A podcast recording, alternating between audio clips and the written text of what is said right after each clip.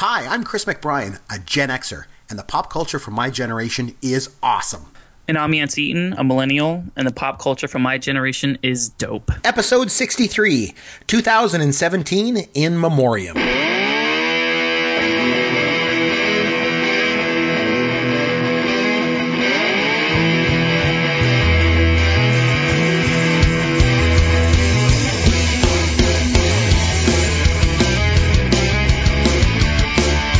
Hey, Chris McBrien here. This is Pop Goes Your World. I'm with Yancey Eaton. Yancey, this isn't one of our favorite topics to mention this week. I know that. Nope, it is not. Um, why don't, I don't even know what else to say. I know. We were just talk, we were talking before we came on, and we're like, you know what? This is not our favorite topic to do. You know, when we got to talk That- about, you know, we'll look back on the people that we lost in the last year, but it is something that we've done in the past, so we decided to do it again this time. Uh, it's never easy to say goodbye to some of our favorite pop culture icons, you know, for lack of a better word. Uh, But I think it's it's important to talk about them, you know, and especially for me, I always like talking about some of the lesser lights, you know, and like well, I'm sure we'll touch on some big names tonight, but I also like to touch base on some of the like I say, the, some of the lesser lights, you know, actors and you know musicians and things like that that just meant something to me. But uh, but before we get started, I did want to give a little shout out here. Um, I did a guest appearance on another podcast this week. Yancey, sorry, I didn't mean to go behind your back on another show. Uh, it was Unbelievable. yeah, yeah, I know. Actually, you, you were busy, uh, as you know. Um, so I just want to give a shout out to uh, Perry and Lindsay Johnson. So they do a show called the Pod Stuff Podcast, and what they do is they interview and re- they interview other podcasters and they review other podcasts and they're just basically the reason why they're doing what they're doing is to just try and promote other podcasters and i just thought it was really cool and i had connected with them through social media and then they invited me to come on the show so i recorded it last night i will uh, send things out on twitter you know um, as to when that show comes out. It hasn't been released yet, but uh, you know you can go over there and hear me talk. The, the other thing is, though, I did want to give them a shout out because it's not just that show. They do another show, and they started this podcast a couple years ago. And you talk about like an interesting concept. It's called Hello Life WTF, and it started with them basically talking about marital issues and things like that, and deciding to kind of just kind of work their way through their personal problems through through by turning on a microphone and talking about it. And they mm-hmm. record it as a show, and it's That's just, brave. It's I know, isn't that something? but it's one of those things that that takes bravery, like you say. But it's also where other people can step up and listen to it and go, "Hey, wow, I'm going through kind of the same thing." Like that, you know. I, I just I think it's an incredible show. So it's called Hello Life WTF. Perry and Lindsay Johnson. Anyone out there, give it a chance. Give it a listen. It's a very very interesting show. And while you're at it, look up the Pod Stuff podcast, and you can listen to dear old me talking. Actually, you know what? Maybe just skip that because you don't want to hear me anymore. but uh, anyway, are you ready to get into our 2017 look back year in memoriam? Uh, just really quickly, I just Yeah. wanted to touch base on a couple things I was getting into. Um, Oh, yeah, sure. We, we we talked about Blade Runner, if you recall, in a past episode. Yep. Uh, I think K-Man was actually on that episode. I finally got to see the new Blade Runner 2049. Um, my wife bought it for me in 4K, so I kind of own it forever. Nice. And uh, it was fantastic. It was very very fantastic. I I would implore you to kind of I don't know maybe watch it at some point because I do think it's really really awesome. It's true to the original, which I knew you weren't high on, but I absolutely loved it. Also, another thing that I've mentioned multiple times in the past on this show is uh, the Netflix sh- uh, series Black Mirror season four came out. It is fantastic. There's only a couple of episodes, but it's amazing. And uh, we're what four or five days into the new year, and um, on my second book of the year, my you know, I read a lot, Chris. I that's one thing that I, I just do every day. It's a non-negotiable in my family, and uh, I've decided to take it up a notch this year. I'm going to try to read something like 50 books in a year, which I know is almost not going to happen, but it's the journey and not the the end result. So. Um, I, I was just curious if you had any type of you know pop culture related New Year's resolutions or just any resolutions in general you wanted to touch on. So uh, what I try to do is, ever since I've started doing this podcast with you, uh, to try to watch a bit more millennial stuff, because otherwise I just watch everything from like the 70s and 80s. As you know, I just watch Right. Meatballs over and over again, and you know I got to expand my horizons a little. so uh, one of the things I did recently, and we talked about on the podcast, was I started watching Breaking Bad with my wife, and so my New Year's resolution is I want to binge watch that as soon as we get done off the air tonight, me and you, because I want to just binge watch the last season. We've made it through four seasons, got to the end of season four. I don't want any spoilers from you, Yancey. I know you've seen it. Mm-hmm. I got to the end of season four and I'm like, okay, that's it. This, this series is over. And then I'm like, oh, there's another season left. Like, I can't believe it. Like, it should be over. It's like, he's like, okay, Yep. I won, you know? And it's Yep. like, okay. So, like, I just, I have to know what happens in this last season. So that's my New Year's resolution is to watch Breaking Bad, uh, the last season and just binge watch it all and see how it is. So, I strongly endorse that. It's uh, one of my favorite shows of all time, if not my most favorite. And uh, I still, I still have moments, Chris, where I randomly mourn the loss of Breaking Bad being over. Like I'm dead serious. Like it, it has that much meaning for me. So I'm, I'm totally on board with that. it's really, really good. And you know, I don't, you know, talk Like too highly. anything? Yeah, I don't talk too highly about too many millennial things. Maybe we should do a show on Breaking Bad sometime once I get done. We'll do it. I'd love that. Yeah, and then sure. we'll we'll also do a show on um, Stranger Things two, and we'll bring on our buddy Nate Dawkin. So we'll, we'll I'll, I'll give in. I'll watch a couple more millennial things, and we'll talk about it. But uh, in the meantime, let's get started with this. All right, let's do it.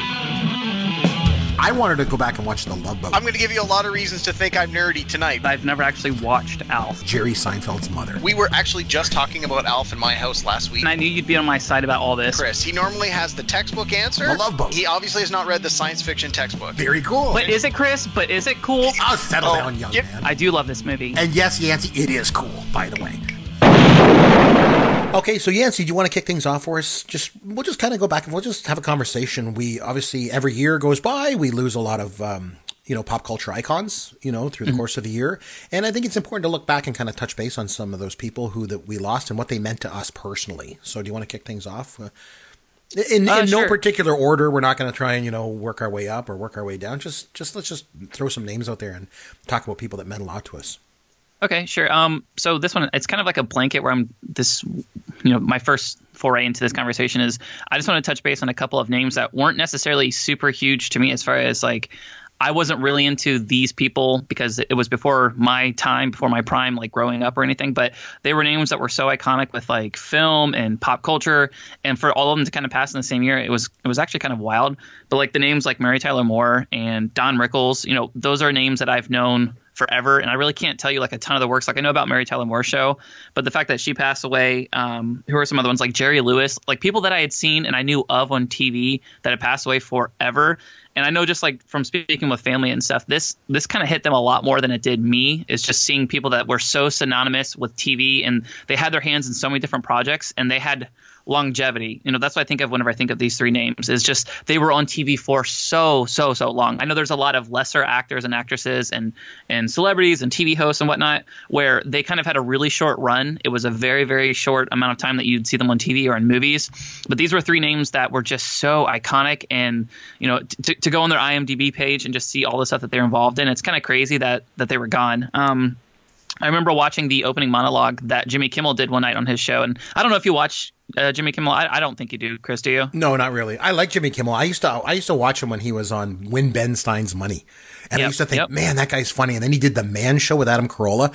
Man, those guys made me laugh. Jimmy Kimmel's Yeah, one of the funniest people going, and now that he's gotten, he's almost gotten a little bit more political and things like that too. And his thing, I like him a lot. I think he's a good guy. I like him too. I um, you know, like we've talked about this too. Like I'm the biggest David Letterman fan. I'm the I'm the the Dave Letterman apologist, and I feel like this this new crop of late night hosts is kind of weak, and they kind of pander to people, and they, they go for like the easy stuff. But I'll give Jimmy Kimmel credit. He does a lot of stuff that isn't immensely popular or isn't universally accepted. You know, like you said, like going super political and and, and challenging things, which I just genuinely appreciate. But he did an opening monologue where he talked about Don Rickles and about how they became friends just because Don Rickles knew how big it was to host the Tonight Show, how big it was, or not the Tonight Show, but just a late night show in general, and uh, just like the, the the stories that he had back and forth about how he would send him, you know, flowers whenever he would host the Oscars, and uh, all the jokes that he would make, just like what a, a like an awesome person he kind of was, and you you get this idea of people just because of the parts that they play that that's how they are in real life, and you know, Don Rickles was always kind of like this ornery,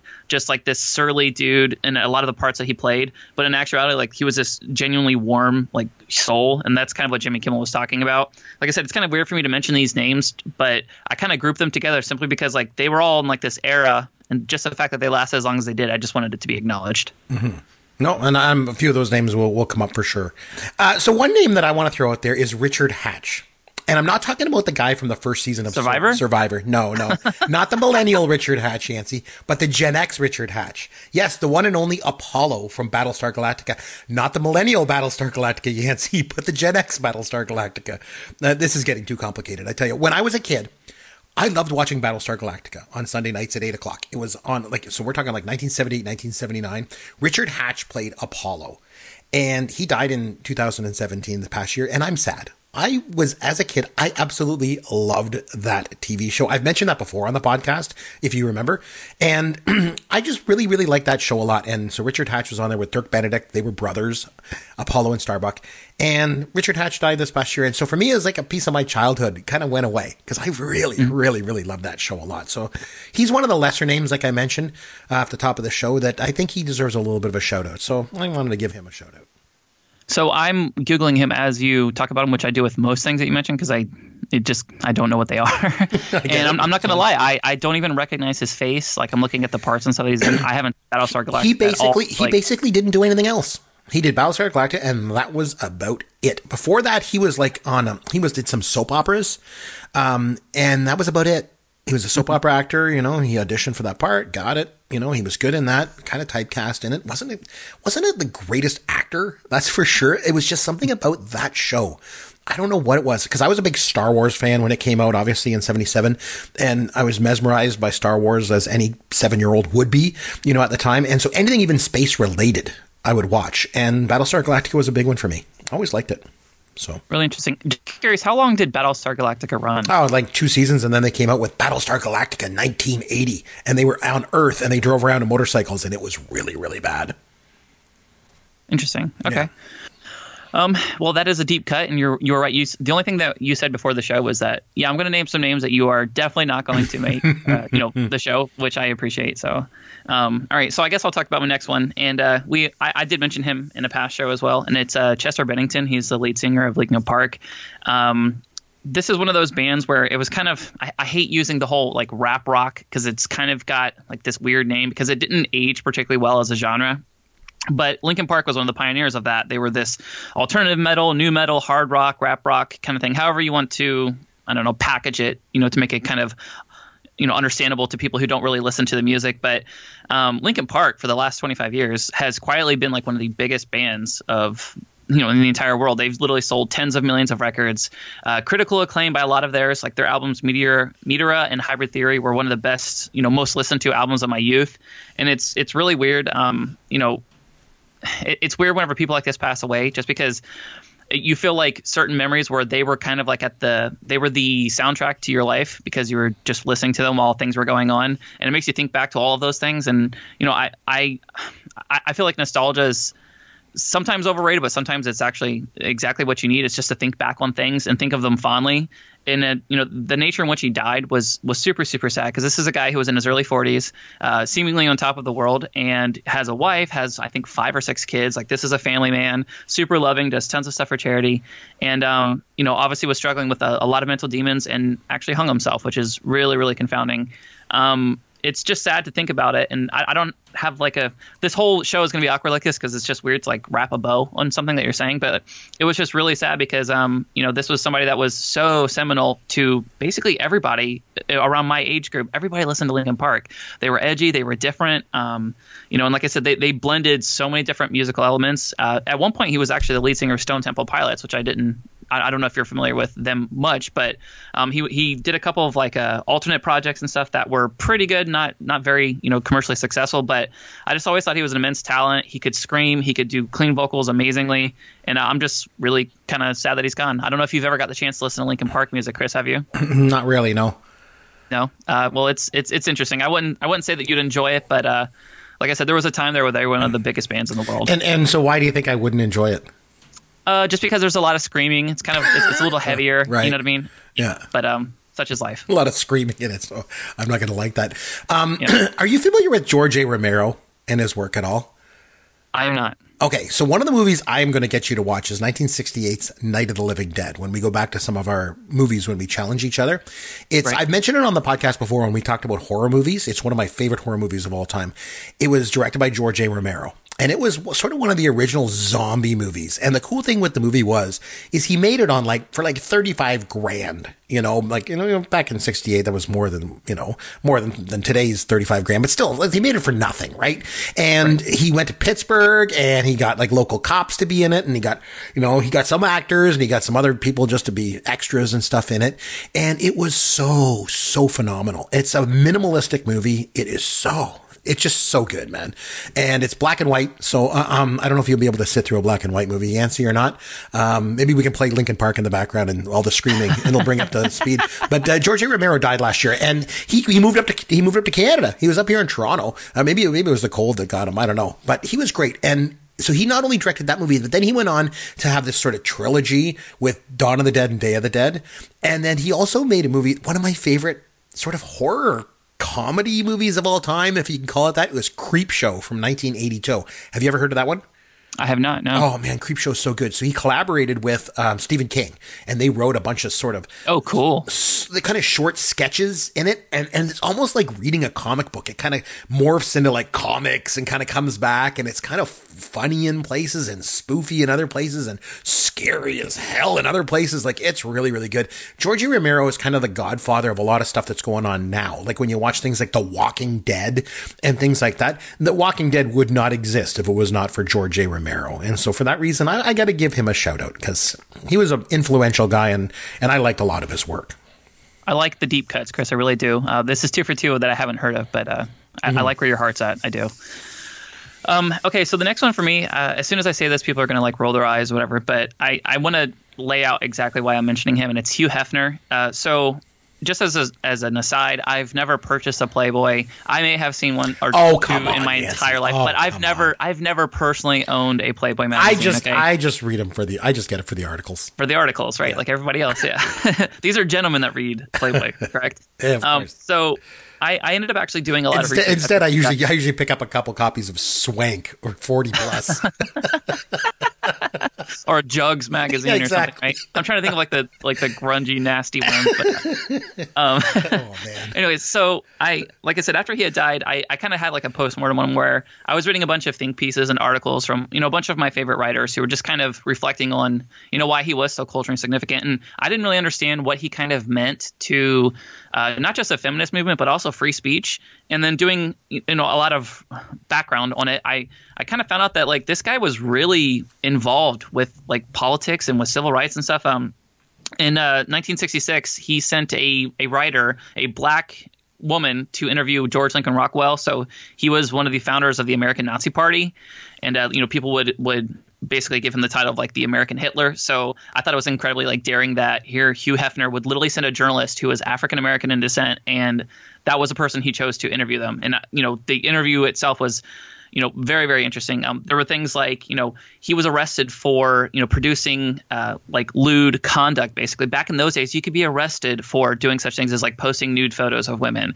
So like it's was was he a little exploitative? Was he basically getting rich off of the you know the backs and legs, no pun intended, of like women? Um, possibly, but I also feel like there was a part of him that very much did care for the issue as far as like promoting social issues, you know, promoting uh, progressive you know values and and really giving people a voice who didn't have a voice before. Um, and it gave me like this whole newfound appreciation for him that i i had never known was there. So like this is a guy who honestly he risked a lot. He took chances. And uh, it was at the expense of you know his own uh, public uh, reputation and he you know he put in his own money in these things. Like it was a huge gamble at the time whenever there was all this legal gray area as to what he was doing if he was violating um, you know all these these different laws and stuff. It's just the fact that he was a pioneer during a time in the 60s whenever it was very, very scary to be an activist of any type.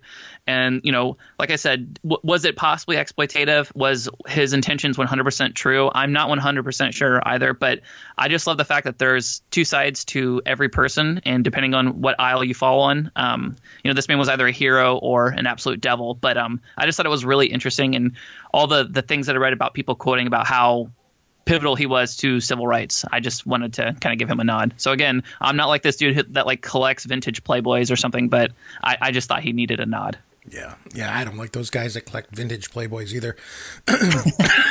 so I, by, by, by, the way, I mentioned um, I mentioned George A. Romero, and I would be I would be remiss if I didn't also mention Tobe Hooper because Tobe Hooper died last year, and he was a great director too, and he directed um, the classic horror movie, Texas Chainsaw Massacre. I don't know if you've ever seen that one. I'm talking about the original, not the one that, not the remade millennial one there, Yancey, but the one from 1974. Right, I haven't so seen that, good. And he also directed Poltergeist. Uh, and again, not the remake crap, but the one from 1982. Um, he didn't do a lot. Didn't direct other than those two movies. Like he did The Funhouse, and that was about it, really. And but God, he just he was good. He had a really really cool style, and I think just for the Texas Chainsaw Massacre alone, he deserves a shout out. But a couple of other guys I want to talk about are two game show hosts. Okay, um, very very different ends of the spectrum. Uh, one is a Canadian, Monty Hall. Have you ever heard of Monty Hall? He's from Winnipeg.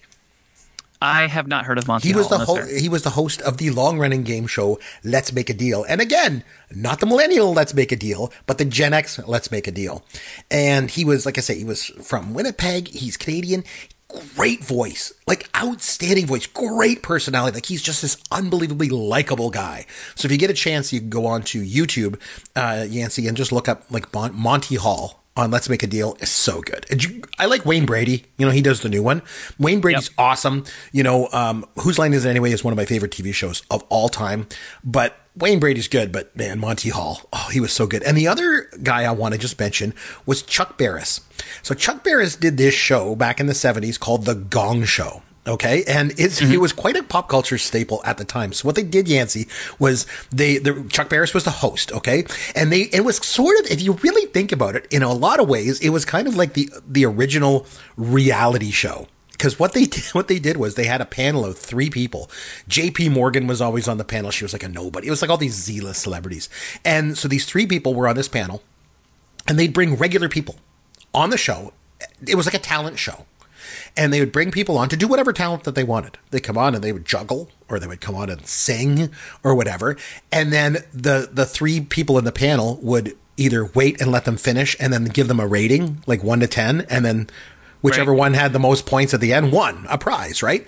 Or they would get up and gong them. If they were so bad they wanted them off the show, they'd hit this great big huge gong, gong, and meant they they had to stop, and then they'd pull them off the stage So there's literally a gong a gong, gong show. a huge gong, and they'd have to go up and gong it. And Okay. and so anyway, so there was it was just a campy, fun, crazy thing. But Chuck Barris was a little bit more than just that because Chuck Barris had all this weird stuff going on with him where he was or he wasn't involved with the CIA and he was like a spy and all like it was just he's so weird and, yeah, millennial there you go millennial in 2002 confessions of a dangerous mind with your with your guy Sam Rockwell. You know the movie mm-hmm. I'm talking about?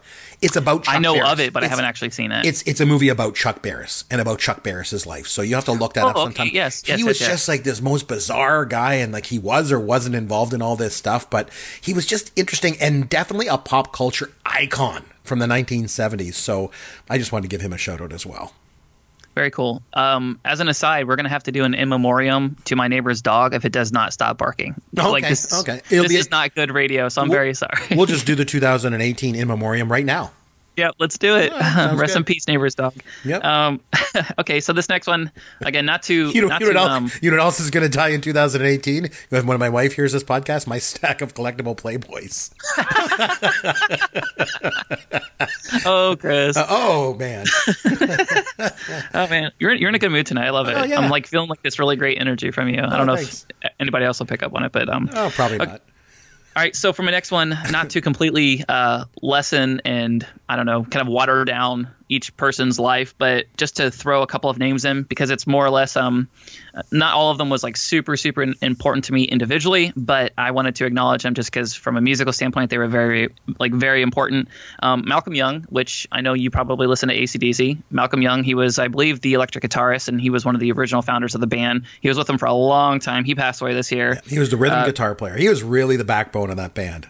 Yeah, rhythm guitar. Sorry. Yeah. Um, so uh, Gregg Allman from the Allman Brothers. Um, I first discovered them from Guitar Hero, um, playing Jessica, and then you know unearthed their whole a little, catalog. little piece of trivia for you? Did you know that he was once married to Cher? I did not know that. Oh, Holy there cow! you go. No, okay, that was excellent. You should have kept that for trivia. But Yeah.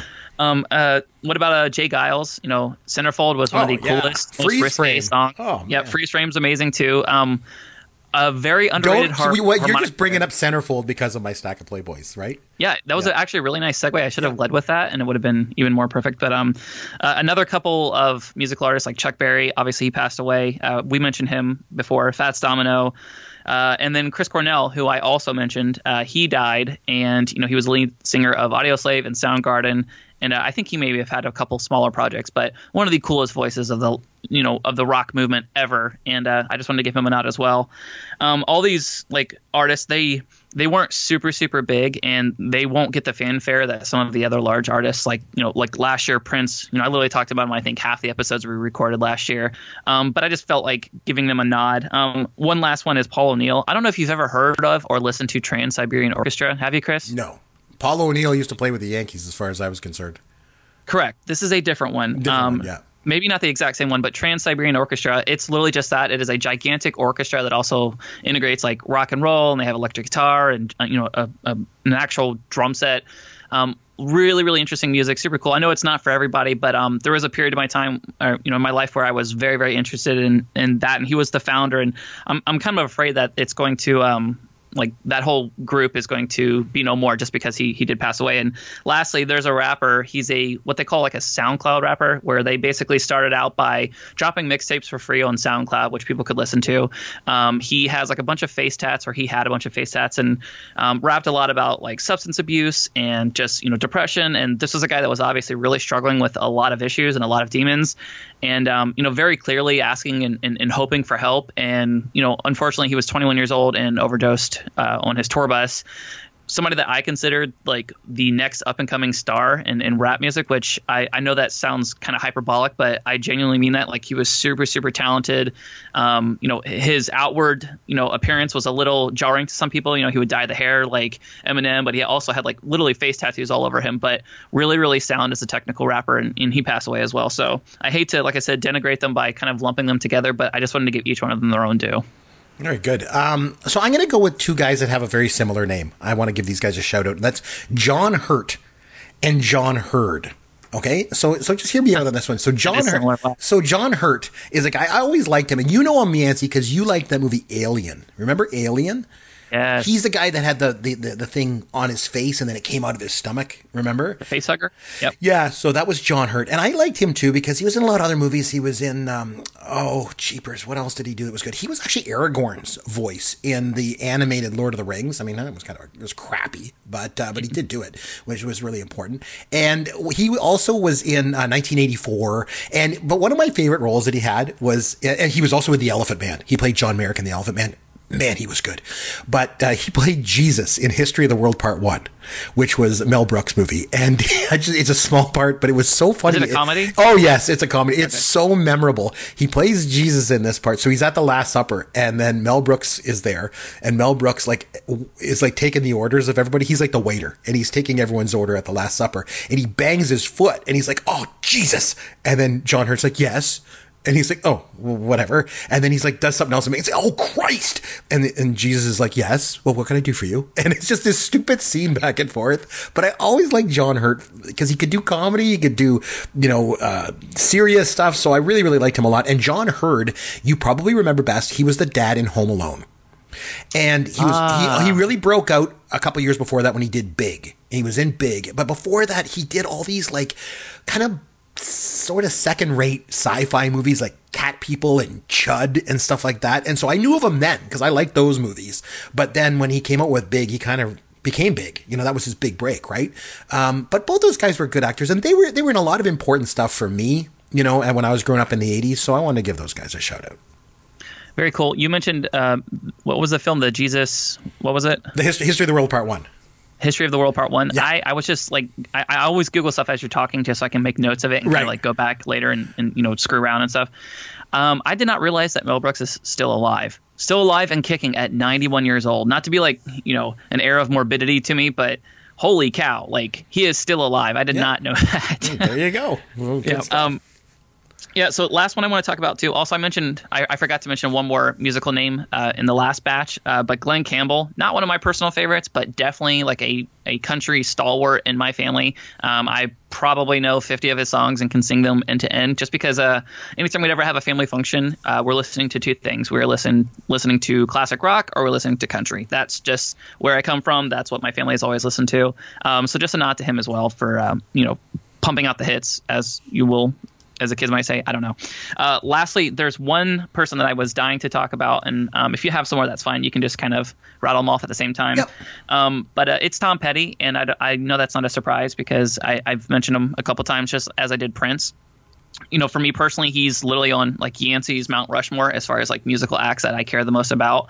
Um, and I'm not going to delve too much into it because I feel like I've I've kind of beat this horse as much as I possibly can. But um, you know, I'm literally sitting here right now, as corny as it sounds, but I'm I'm wearing a Tom Petty, you know, Full Moon Fever T-shirt right now, and uh, it's it's sad that he's gone, just because I felt like you know he was actually still making a lot of really good music, and um, you know, anytime you have uh, a an artist or an actor or any any person that was involved in some piece of pop culture like you're me- you're mentioning some really esoteric stuff at least to me right stuff I've never heard of Right. but the reason why you're you're, you're mentioning these people is because you had like a very visceral a very real um, you know, ethereal connection to whatever it was that they were a part of, right? You know, Tom Petty's a little different because he is very famous and a lot of people know him, but even still, like I and, and I've said this before, but I always feel like Tom Petty has been incredibly underrated, overshadowed by other musical acts of his time. Um, he was always kind of doing things his way, and as such, like he was never like the trendy thing. He was never, you know, making a ton of number one hits. He was just always kind of in the background, and uh, you know, his music, his songwriting, everything is just so incredible. It's just super poignant. It's it's strong. It's visceral. It makes me I mean, there's so many songs where it just it literally like hits my heart every single time I hear them. I'll I'll put on a you know I'll, I'll go to my Google Play library. I'll type in Tom Petty, and I you know I own almost every single album he's put out. I'll put it on shuffle, and I'll literally just sit there with my eyes closed, Chris, and I will just think of memory after memory after memory of things that I was doing with my family or trips that we were going on, or you know what I mean, just just it, it, it just transports me back into a place in, in a time. And um, like I've mentioned, you know, Lynyrd Skynyrd, that's the group that me and my dad always bonded over. I always bonded with my mom over Tom Petty. It's still her favorite artist. And I remember like her finding out about it. She was she was pretty distraught. And um, I just want to give him his due. I, I think he's cool. I think he his aesthetic is something that I really appreciate. It was always about simplicity, about really really strong songwriting, about doing more with less. Um, you know, he was a phenomenal guitar player who always kind of downplayed his skills and, you know, an incredibly humble, interesting, you know, just purely American artist. And uh, I am going to miss the piss out of him, to be completely honest with you. Him and Prince, like these last couple years, like I, it's, it's just, uh, it's tough to deal with. It's tough to talk about. Um, I, I know I, people just roll their eyes every time I keep talking about the same people, but this one hit me especially hard. It was one of the worst things that happened to me in 2017 and you know i'm still i'm still doing repairs to my house from the last hurricane so that kind of tells you like how important he was to me but uh, i'm rambling so uh, what else have you got Uh, I've got a bunch more. Can I can I get a bunch more and I'll get your reactions to them? yeah absolutely Like, was that sort of your last big one that you had? Yeah I, I mean i just have a bunch of names where it was more like i Yeah. knew of them but they didn't really have a lot of relevance to me so like i said if you would just want to go ahead and start rattling off I'm gonna some, rattle some off, and I want to get your opinions on this. So, as you know, I'm I was a huge fan of Happy Days and Fonzie, and I loved all that stuff. And Erin Hey. Moran was on that show, you know, and she played Joanie, and you know, it, she was an interesting person because she was very, very talented, and she was obviously a big part of my childhood because I loved Happy Days so much.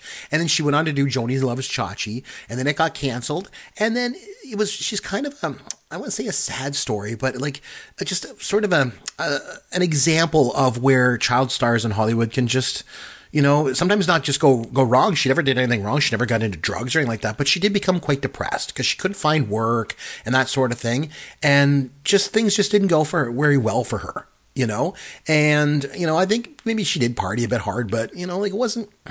It wasn't. She didn't certainly didn't die from a drug overdose or anything like that, but she did die young last year. She was like fifty six years old, and uh, so that one was kind of sad because she was a big part of my childhood. You mentioned a couple other ones like Jerry Lewis and stuff like that. Judge Wapner died. Did you ever watch The People's Court?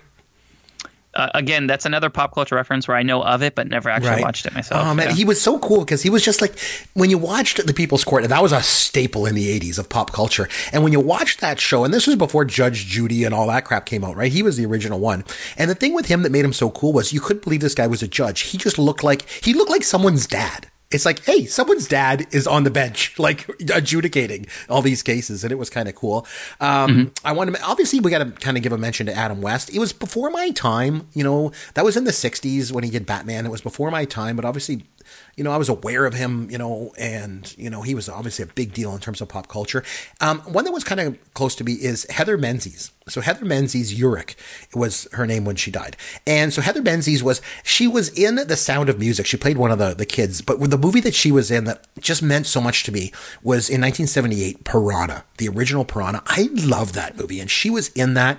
And I just, something about her, I just really liked her a lot. And I liked that movie a lot.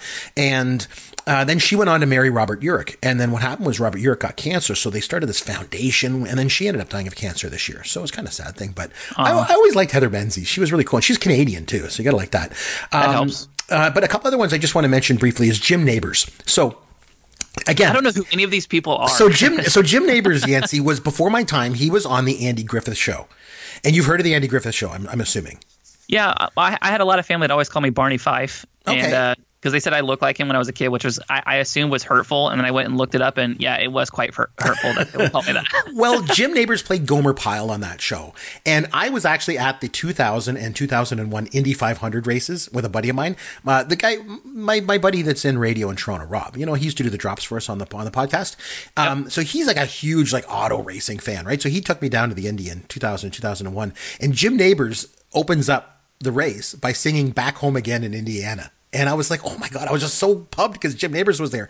And of all the things he did, though, my favorite, the one that meant a lot to me was he played Lugs Harvey in Stroker Ace in 1983. It was a Burt Reynolds movie. It was like this dumb movie, but there's something about that movie I've always loved. He won a Golden Raspberry Award for Worst Supporting Actor that year. But I just loved him as Lugs Harvey. I just, he was just so likable. And I've got a question for you, Yancey. Sure. For, okay, James Bond, right? I've heard of them. Who is your favorite James Bond? There's been lots of James Bonds over there. So who's your favorite? Um, I don't know. I guess Craig, just because I, I don't, I don't have a great relationship with the older Bond movies. I actually like the last couple ones that have come out, like the the Quantum of Solace and Casino mm-hmm. Royale. I thought that those were kind of cool, like low key. You know, Bond was more like a, I don't know, like less descript, kind of you know real feeling. It wasn't like super campy and fake. I guess it, does that make sense? I know it's like yep. not a sexy answer, but I guess it would be Daniel Craig. Yeah, they they always say that the best James Bond is the James Bond that you grew up with. Well, you know what? I grew up with Roger Moore. And he died last year. And in my mind, he was the best. And I'm not just saying that because I grew up with him. I'm I've seen them all. I've seen all the Bonds from the very first one, from Sean Connery right up to, to Craig. And Roger Moore was the best. There's no question. He brought humor to the role, and but he was all those other things that makes James Bond James Bond. Like he was cool, but he was tough. You know, he was suave with the ladies. And and I have another question for you. So, what would you say your favorite James Bond movie is? You think it's like Skyfall or something like that? One of the more recent um, ones. Man, I don't know, Chris. Honestly, I don't have I don't have a great relationship with it. I mean, I guess Casino Royale, yeah. because uh, there's so much like poker in it, and it's it's kind of like a cool and recent. You know, there's bias. multiple scenes with them playing cards and stuff. But yeah, right, right. I guess because it was recent. Mine is For Your Eyes Only with Carole Bouquet and Topol is in it, and Julian Glover was in that too. Who you millennials will know? He's from Game of Thrones. He was Grand Maester Pycelle, and I loved For Your Eyes Only. I and he's I, also in Star Wars too, isn't he, Julian Glover? I don't know if he might have been. I don't know. He could have very well have been. Uh, yes, he was in The Empire Strikes Back. Yes, yes, yep. yes, yes. They're right. He had a little tiny role in that. That's right. Oh yeah, good, good one on you. Good on you. So, but Roger Moore, he was a, he was a good one for me. You mentioned Don Rickles. Don Rickles is one of the funniest human beings that ever lived. And I think if you had only knew Don Rickles from those, because back in this 50s and 60s, he did these like beach blanket movies. He was in a couple of those. And no, no, no, no, you can't watch that stuff. It's dumb. His, mm-hmm. The stuff he did when he would do those, you know how they have celebrity roasts now? You know how they, they yes. have the roast to Shatner yes. and stuff. Well, back in the 60s, they used to do those as well. Even back in the 50s, they used to do, do them. And he was the grand master of all the whoever ever did those roasts, Don Rickles was the best. I think you need to go on YouTube and find some Don Rickles stuff. he was so funny. There was something about his face, his look, his delivery, everything. He had it all. When he used to go on the Tonight Show with Johnny Carson, I would watch as a kid and laugh my my head off. Do you remember watching? Um, oh, um, I'm just trying to think. Uh, Haverchuck Freaks and Geeks. Freaks and Geeks. Thank you very much. Sorry, it escaped me there for a second. On Freaks and Geeks, there's a, there's a scene where Haverchuck, um, he's watching um, Garry Shandling and he's laughing and laughing and laughing. I used to do that with Don Rickles. I'd watch Don Rickles on the Tonight Show and laugh and laugh and laugh, like falling off my chair. Don Rickles was so funny. Oh my God, he was good. Um, but the, the, the last one that I just wanted to mention was one that you kind of mentioned earlier, but I think we got to give some more props here, if you don't mind. And that's, Sure, no, and I'd like to explain why this person is so important, and that's Mary Tyler Moore. So it was such a different time, Yancey. I'm telling you, back eh, back when I was a kid, like when I was in school, and I don't know if they still do this or not, but such a different time. When I was in school, something I always remembered was the female teachers were always referred to as Miss or Mrs which told you right off what their marital status was. And it's Correct. it's like back in those days you could only address a female, you know, by stating whether or not they were married. It's just times were very very different, Yancey. And you know, uh, so that's kind of like the, the the situation of the way things were back then. And back then there was only a handful of TV stations, right? So creative control was basically centralized in the hands of a very very small group of people made up pretty much entirely of old white men. And Correct. then along came Mary Tyler Moore, and everything changed. Everything changed. Before that, men headlined TV shows. Men were the stars, and all the sitcoms used to take place in like New York, Los Angeles, and Chicago. That was it. And then along came Mary Tyler Moore. She was the star of the show. She was the headliner. It didn't take place in New York or LA or Chicago. It was in Minneapolis, of all places. And best of all, Mary was single and a single working woman. And it sounds crazy to millennials. It'll sound nuts to you, but that was completely groundbreaking at the time. It was like you just didn't see that. You didn't see a single working woman on TV. Like it just wasn't it just wasn't something you saw. And the coolest thing was is that it wasn't just like this fad or this gimmick on TV. The show was amazing. Like it was really good. The Mary Tyler Moore Show is one of the best sitcoms in the history of television. It was so, so good, Yancey. Probably the single most influential television show in the history of the medium. And I'm not exaggerating. Oh, wow. I tend to exaggerate on a lot of things, but no, like it was unbelievably influential. The the, the the the the writing in it was so good. The the actors that played all the parts were so good, and the way they interacted, and the fact that that it, before that the star was the star of the show. Mary Tyler Moore was the star of the show, but she shared screen time with everybody. She shared stories with everybody, and those people were important too. And it was just so good. I remember a couple of years ago. Remember when TV Land? I don't think TV Land is around anymore, Yancey. But remember when TV Land was around and kicking? Did you ever watch TV Land? Um, I never really had cable growing up, but Yeah. again, knew of it, but never personally had Well, it. Well, I remember a number of years ago, like maybe ten years ago now, they um, they did a tribute to her, and they had all these like celebrities come and do this big tribute to Mary Tyler Moore, and she was there, and all of her co-stars were there and stuff. And I remember, I'll never forget, Eric McCormack came out on stage and he sang a song to her, and it was just simply titled Mary Tyler Moore. And I'll never forget, as he's singing the song to her, he's just got these tears streaming down his face. And you had to realize, because you realize as you watch him singing that, Mary Tyler Moore influenced a generation of people, including him, including everybody. And her impact on TV will never, ever be equaled. I don't think ever, in my opinion. That's how important she was. So for me, I really, really wanted to give a shout out to her because she was one special person that we will never, ever forget. So do me a favor and go and look her up somewhere. Look up, I'll, I've got a DVD somewhere with some episodes. You know what I'll do? I'll courier it down to you. How's that? And just watch it and just, I want to know what you think. I think we need to have a show on Mary Tyler Moore. I want you to watch it as a millennial and, and it'd be interesting because you might look at it and go, oh, this is dumb. You know, I don't like it. Mm-hmm.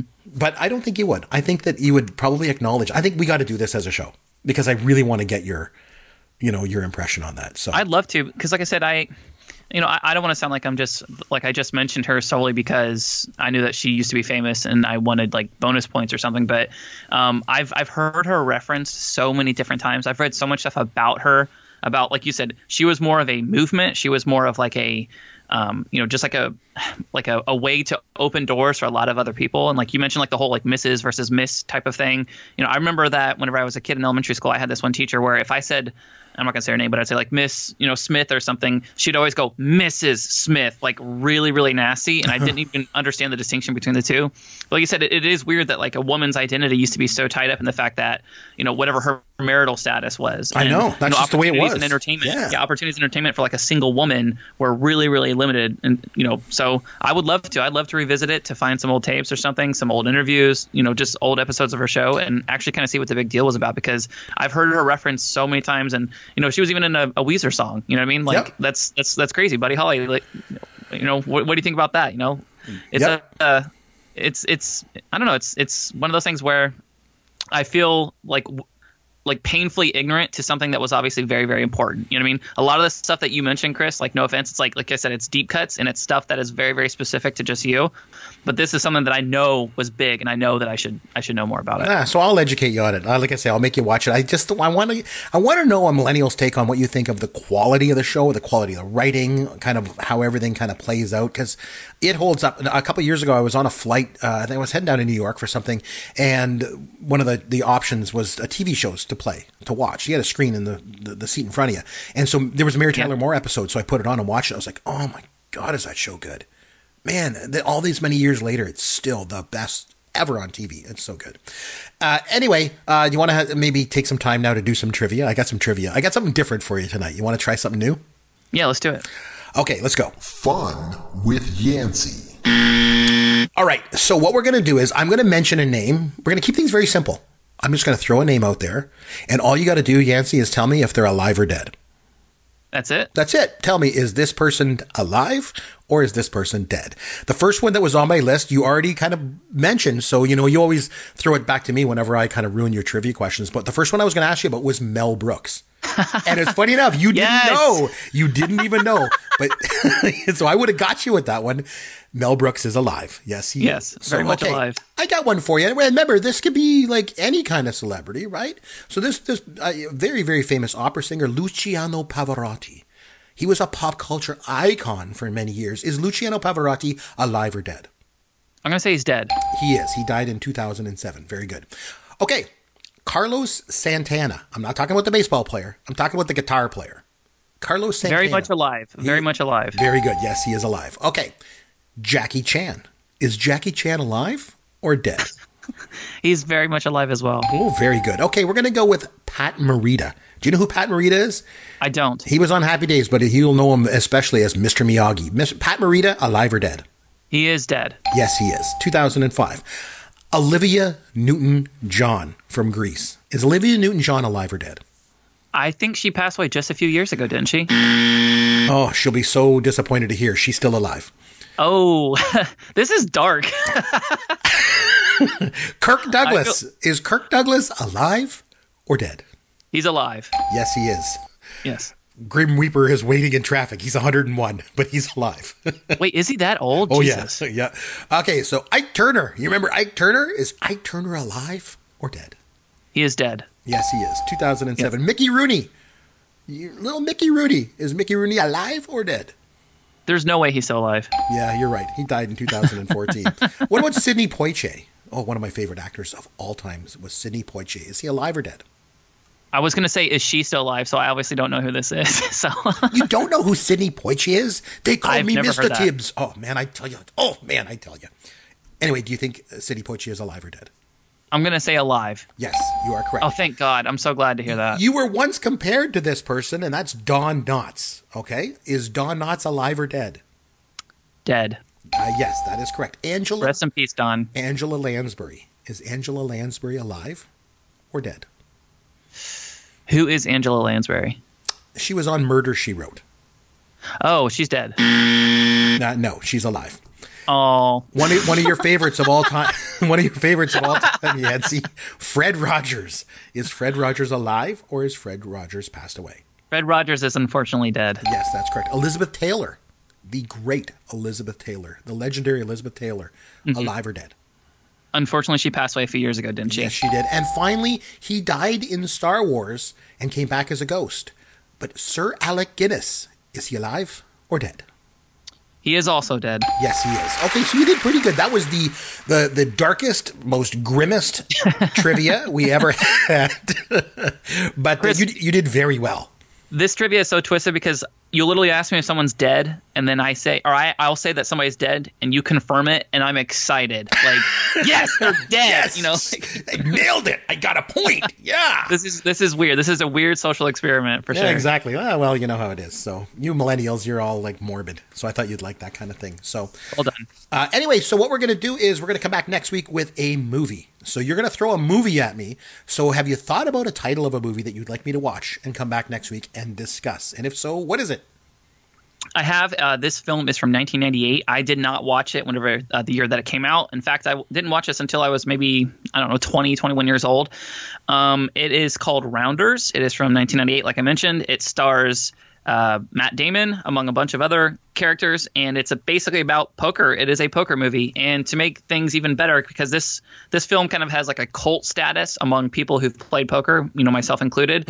And as such, I'm going to bring on the worst poker player I have ever met, and that is Sammy, our buddy Sammy Reed. He's going to be coming on the show, and we're going to be talking rounders. Oh, nice. I like Sammy. Sammy's a good guy. He's been friends with us for a long time. So yeah, so Sammy's going to come on and talk about round. So he obviously likes that movie, or is it just because he's such a bad poker player? I think it's a little bit of both. Little from column A, a little, little from column. B. Yeah, Yeah. okay. Sounds good. Okay, so we'll get Sammy on here uh, next week, and we will talk about Rounders. I do not know the movie. I have not seen it. I'm not even familiar it, with what it is. So I will give it a watch. I will see what it's like. We'll come back next week. We'll talk about that. Until then, this is Chris McBrien for Yancey Eaton saying thanks for listening to Pop Goes Your World, the pop culture podcast for the generations. Thank you for listening to the Pop Goes Your World podcast. Continue the conversation on Twitter at C. McBrien or at Yancey Eaton. Please consider leaving a review for the podcast on iTunes or wherever you download and listen to the show.